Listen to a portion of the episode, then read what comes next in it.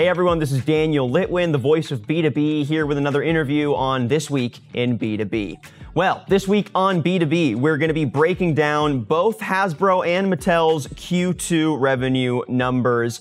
The numbers surprised investors and the industry with major growth after a rocky 2020. So, what we're going to be doing is breaking down some of the strategies that worked to push these toy giants towards success and try to better understand how media and IP investments are going to shape competition for some of the already established players, as well as for new entrants and for digital natives. So here to join us and to give some insights is Mr. James Zahn. He's deputy editor of The Toy Book, which is a leading trade magazine that's serving the toy industry since 1984, covering toys, games, licensing, video games, and more. James, great to have you on. How you doing?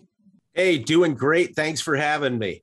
Yeah, real pleasure getting to chat with you today and sourcing your backgrounds here. Uh, real quick, before we get into the numbers, can you give our audience just a little insight on the perspective you're bringing today, how you got into the industry, uh, and specifically where your research lies? Sure. Yeah. The, the toy book has been covering the industry since 1984. We have relationships with every toy maker, big and small, as well as all of the licensing companies. And we're talking agents, we're talking the licensors. We work with the retailers, both mass and specialty. And uh, we sort of see it all. We see all sides of the business. We see toys in some cases uh, 18 months or two years before they even hit the market from the time that they're in prototype stage. Um, we also have a consumer side of the business, which is the Toy Insider, and uh, we sort of connect with families there. So we have a lot of different ways that we work with the toy industry. We cover everything daily on our website, and then of course we have a print magazine, which is what we've been known for for the past nearly 40 years now. Um, perspective wise, we cover all of the earnings um, we do look at uh, all of the nuts and bolts of the entire thing. So, supply chain issues, um, what's happening, how entertainment intersects with this, um, what the investors are feeling. Uh, it's sort of an all encompassing look that we take uh, towards the entire toy industry and everything adjacent to it. So we're talking games and entertainment, um, all the businesses that intersect with the toy industry somehow we have our, our fingers in those. Perfect. Well, that insight's going to be perfect then for our conversation today. So, as a recap, uh, Hasbro posted a 54% in quarterly revenue growth for Q2. Uh, we also saw Mattel post Q2 revenue, and that went up 40%. Uh, so both those numbers were much larger than uh, investors and analysts in the industry were expecting. And again, in both cases, this was a surprise surge in revenue, but also more generally for the industry. So I'm curious your thoughts here. Why so much surprise on those numbers from the industry? Do you agree with that surprise, or was this a more expected return to form? It is surprising to an extent, but of course, we do uh, know that the past 18 months has been a very strange thing where the business itself has changed amid the pandemic. There were um, so many different unheard of factors. And with Hasbro specifically, it's interesting because their business is no longer just toys, and nor is Mattel. But when they come around and um, they they do all of this. Uh, sorry, there's a little bit commotion happening behind me. No here. worries, no but, worries. Um, no, when uh, or Hasbro now separates their business with the entertainment, the consumer products, etc. They've got three distinct things. The third one being like their gaming division, where they saw their big spike is in entertainment this time because since they bought Entertainment One or E1 as everyone calls it, um, they were shut down last year. They they were not delivering content, they were not producing content. So now they're back into that. The delivery is happening, production has started again. And then now the way they're structuring it, those entertainment properties are going to funnel back into what it's all about on the toy side and the consumer product side. So when they inherited E1, they also got all these big preschool brands like Peppa Pig and PJ Masks and Ricky Zoom. And those are big content creating licenses. But then they also were farming out toys to other companies, smaller companies like Jazwares and Just Play. Now those toys are all coming back in house to Hasbro. And this holiday season, they're going to be offering the first PJ Masks toys and the 1st mm-hmm. Peppa Pig toys to carry the Hasbro branding on the back of them. So that IP that they're putting out there in front of millions of kids globally is now funneling right back into toys that they're putting on shelves. So we're going to see that boom. Additionally, the gaming side, they've got Wizards of the Coast. They've also got, you know, their more traditional games like, you know, the Monopolies and the Lives of the World and all of this stuff. Um, those are still big. They've been big for the past year. And more and more folks have connected on these multiplayer platforms, even like Dungeons and Dragons. Um, huge boom for Hasbro.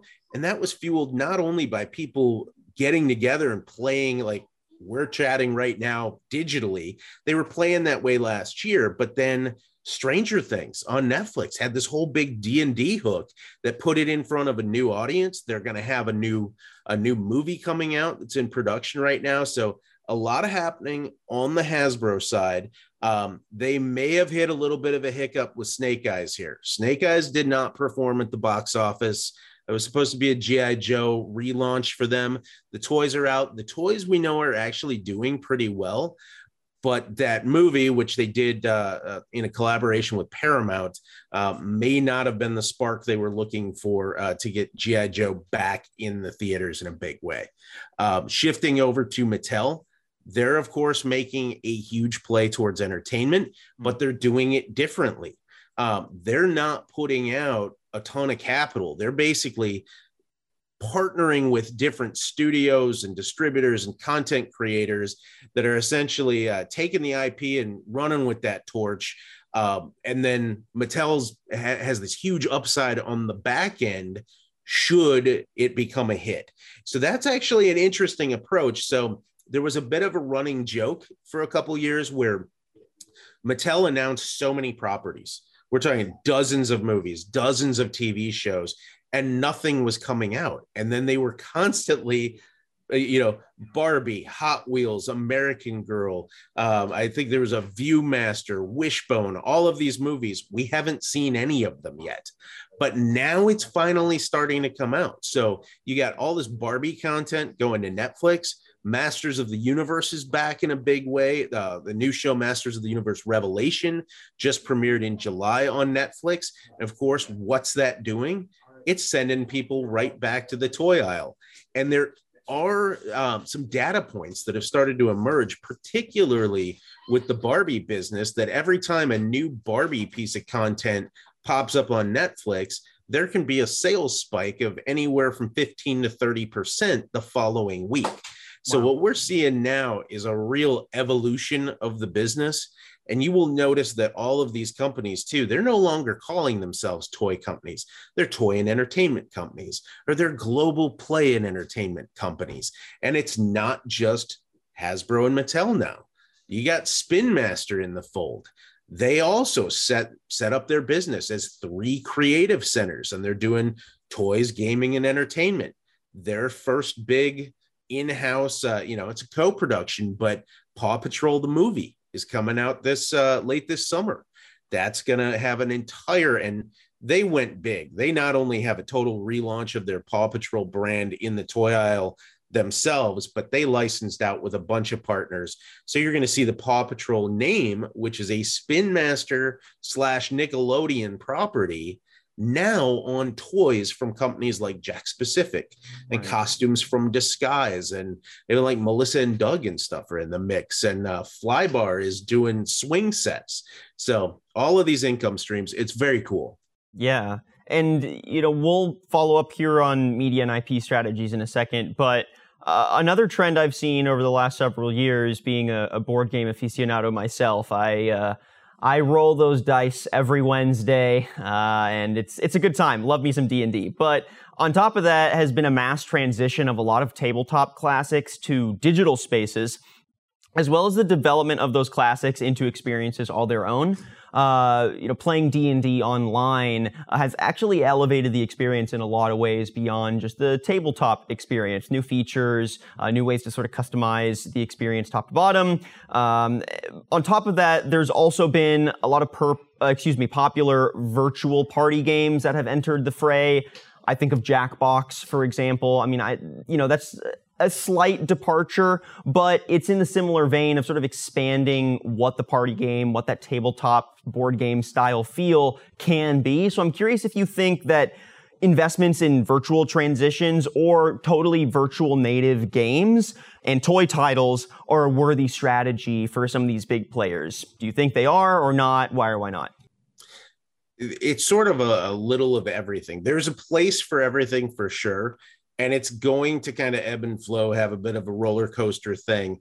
Um, the virtual games became so big, and we actually just ran a toy book feature about how the pandemic and people playing virtually actually changed play testing for these companies because they typically have these focus groups where they're showing their new products and they're getting the folks in there to play them hands on and they couldn't do that last year so you've now got a whole new crop of games kind of on the horizon that's going to come out that will be the first generation of games play tested virtually by people that each have a physical copy of the game but they're playing in their own home so now those little development cues that they're picking up, and we've seen companies like Goliath and Funko Games is really getting into that, how they're evolving these. And then we're also starting to see some of these classic tabletop games go almost completely digital. There's a couple companies now that are developing game boards that are digital boards that can um, essentially display what we would normally see on cardboard and then the players will play with physical pieces on top of that hmm. but that's also a whole new spin on it and uh, you know you mentioned d&d and elevating the way you were playing that's also rolled into like the card game size uh, right. magic the gathering is a huge example of that pokemon um, these are games that for decades now, people have played as a physical thing in their hand, and now they have ways to merge those two, not necessarily going completely digital, but there's AR components to it. Uh, there's digital exclusives and content where you scan the card and you maybe get something from the physical world that becomes an exclusive in your digital right. game. So it's going to evolve. Um, and it is a strategy that everyone should pay attention to, but not necessarily jump in a hundred percent because there's always going to be a place to merge the old school and the new school. And we're seeing that now. Yeah. I'm glad you brought up trading cards too. Uh, you know, just to intersect some more anecdotes, I hit the local card shop up recently. Uh, my roommate's getting back into playing Pokemon because we're feeling nostalgic and old. And so, uh, you know, I bought a pack myself and they come now with these little QR tags where you can log the cards you got in your pack onto the virtual uh, card game and the incentives to play on both platforms, I guess, right? Going to your local card shop and playing in a tournament or playing more casually online appeal to different players. And they also appeal to maybe the same player, but in different moods, right? Maybe the same player doesn't always want to have high stakes competition gameplay. They want to test out their deck a little bit. They want to refine what they're doing. They can do that online in a more low stakes way and then bring that to their more engaged community, right? So I think that balance of in-person and digital, like you said, it's not that tabletops are dying and it's transitioning to a only virtual environment, but more that these spaces are leveraging each other to build a more cohesive experience for the end user. That's at least how it feels to me. Would you agree or disagree there? I agree on it. And uh, it's important to note too that we are starting to see signs of digital burnout. Mm-hmm. Um, people want to get together again and have that you know there, there's something to be said about just sitting around the table with other human beings. And while we saw that big boom in 2020 it will forever be a skewed number all the way around for everything sales retail all of it. It's 2020 is going to be a weird blip forever. It's totally skewed. Um, but because of all the people that went digital, it is starting to decline again, but it's not going to go back to what it was. It's here, it's here to stay. Um, and what's going to keep that fresh for people is innovation. These companies will consistently have to come up with new ways um, to keep the people engaged on both sides, digital and physical, to keep it exciting. And I think once live events start up again, like say San Diego Comic Con 2022, um, I think we'll see more of a digital component to all of this sort of merge together, but we won't really see the impact until we have large groups of people and large groups playing digitally kind of clash. Right, right. Well, just to harken back to your uh, initial response here, breaking down the IP and media strategies, that was really the big thing that carried Mattel and Hasbro into Q2 success. So what I want to do is break down how both media and IP separately and then together are going to play into the future strategies for toy companies to stay competitive in the market. So I'll start with media. Quick rehash here. Hasbro invested heavily in its TV production business. It's already rolled out new dramas like The Rookie. Uh, it's got slated uh, kids TV shows like My Little Pony and Peppa Pig, which you mentioned. On Mattel's end, they partnered with Netflix to launch He-Man's Masters of the Universe. Uh, you brought up Barbie. They're launching Barbie content as well, and they're working with MGM to produce a Polly Pocket film. Uh, so I'm curious if toy companies need to be weary of any financial, supply chain, or operational snags that come from transitioning their business models to also include media properties and the entire entertainment production ecosystem. Any challenges there you think are worth keeping an eye on? I think the biggest thing to look at is just that duality that I mentioned earlier about how Hasbro's appro- approaching this versus how Mattel is. So Hasbro has the huge capital investment and they basically bought their own studio and their own distribution. And uh, a couple of the guys I've talked to over there have referred to them as being platform agnostic. So they can produce content in house and they can either distribute it themselves or they can sell it off to the highest bidder. Mattel's strategy is more find partners that are good for a specific product and leverage that IP to them. Don't put a ton of capital into the production itself, but take the massive potential for a big, you know, upside on the back end if something is a hit. Then on the flip side, if they're not putting money into developing it, if the product or project implodes, they didn't spend on it. Someone else did. If the project never happens at all and just doesn't come out, they didn't invest in it. They just move on to the next one. Um, it's gonna be interesting to see how it how it shapes up because Hasbro's already seeing that big uptick because they're delivering content that's theirs now. Uh, Mattel when will they actually see that back end upside? That's a little bit curious. Like the first Netflix production is out with Revelation, which is Masters of the Universe.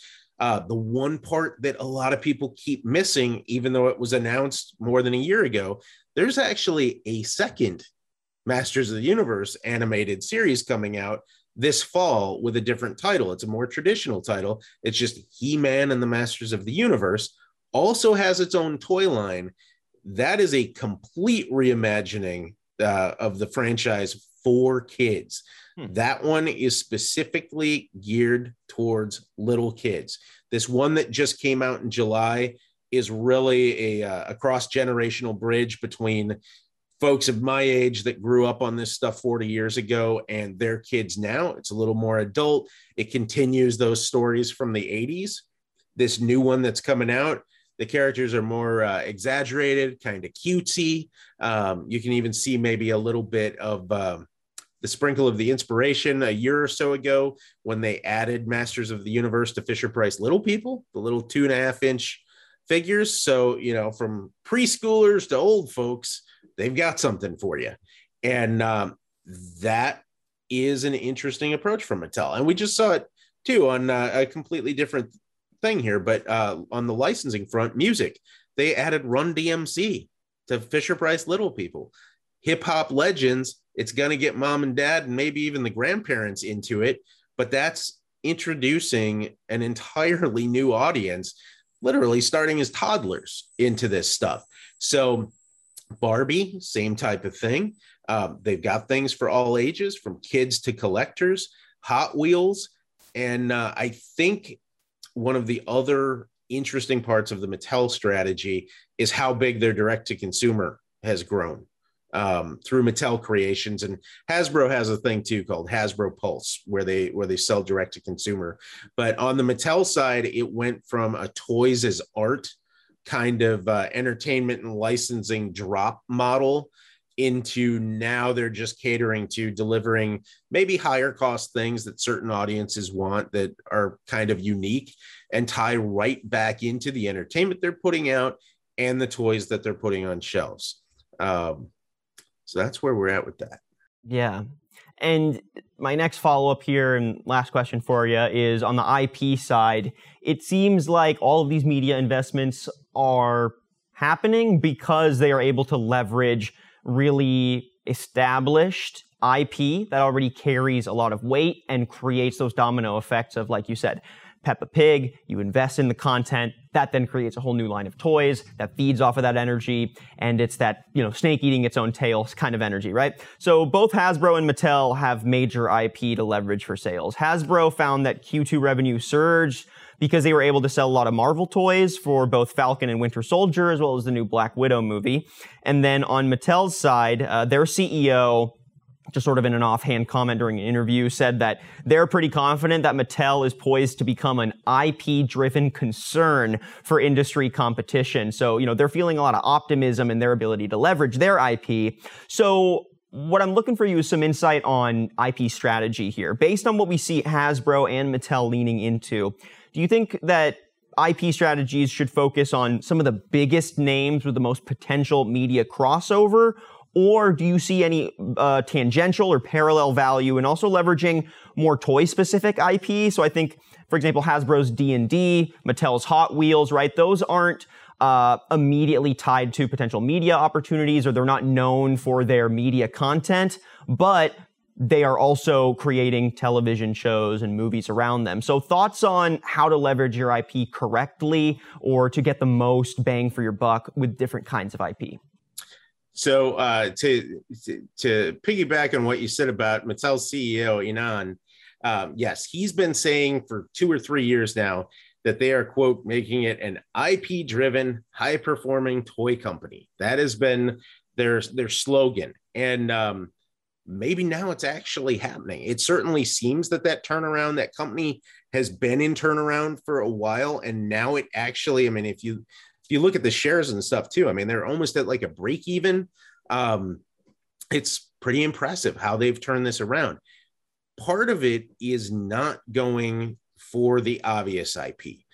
Of course, they've got the big ones. They've got Barbie, they've got Hot Wheels, they've got American Girl, Matchbox, Masters of the Universe, etc but they're starting to look even deeper.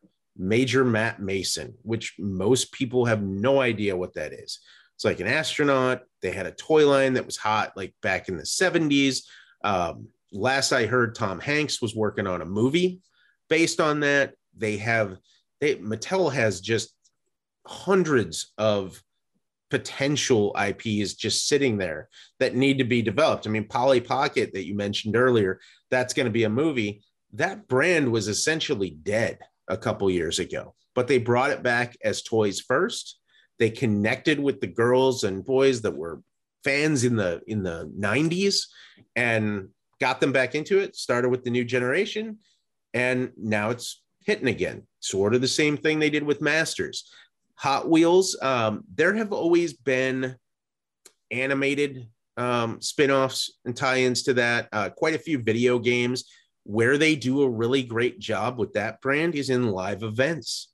And that's something we haven't even really talked about here, um, but it's hugely important to these companies. And Mattel really did a great job with that. They did uh, the Hot Wheels Legends Tour. This is in their third year and sort of full disclosure i was a guest judge the first two tours um, they they get out there in walmart parking lots across the country They bring thousands of families together for basically a traveling car show looking for a real life custom car build that could become a toy.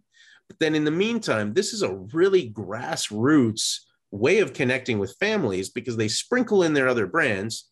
They are bringing them to a retailer and then they're doing they're they're loading up these Walmart stores with extra product for that weekend and then doing specials so they're moving product. I mean, this is like total old school marketing.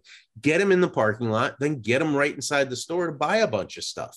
Um, they've been doing that now three years. They have a traveling Barbie tour truck that they just announced. It was sidelined last year for obvious reasons. 2019, very successful. Barbie truck is back on the road. It's got exclusive, uh, I think Malibu Barbie is the theme this year merchandise you can only find by tracking down that truck they would have done crossovers with the Comic Cons and stuff.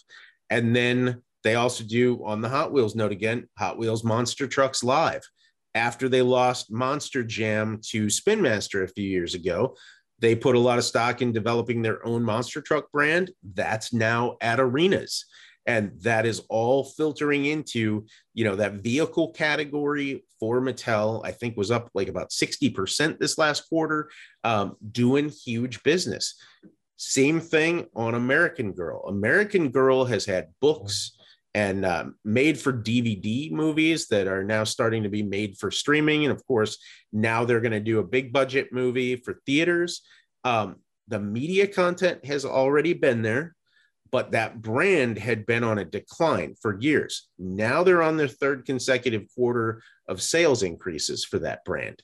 So again, it's rethinking it, reshaping it in toys, and then getting it out there where they can bridge that gap between the generations and and sort of go forward with it. But um, you know, overall, very interesting to mine those old IPs. And on the Hasbro side, same type of thing. You know, there there have been talks for years that they were going to um, sort of hit on some of the '80s stuff, like uh, Rom the Space Knight and Mask, which was sort of a sort of a played second fiddle to GI Joe, but um, also has a big uh, popular audience there, and uh, visionaries, and there's all these little things out there that could, if they were if they were provided the same level of care as a big franchise like a GI Joe or something, could become the next big thing. And I think a lot of them are also looking at Marvel as a template because look at how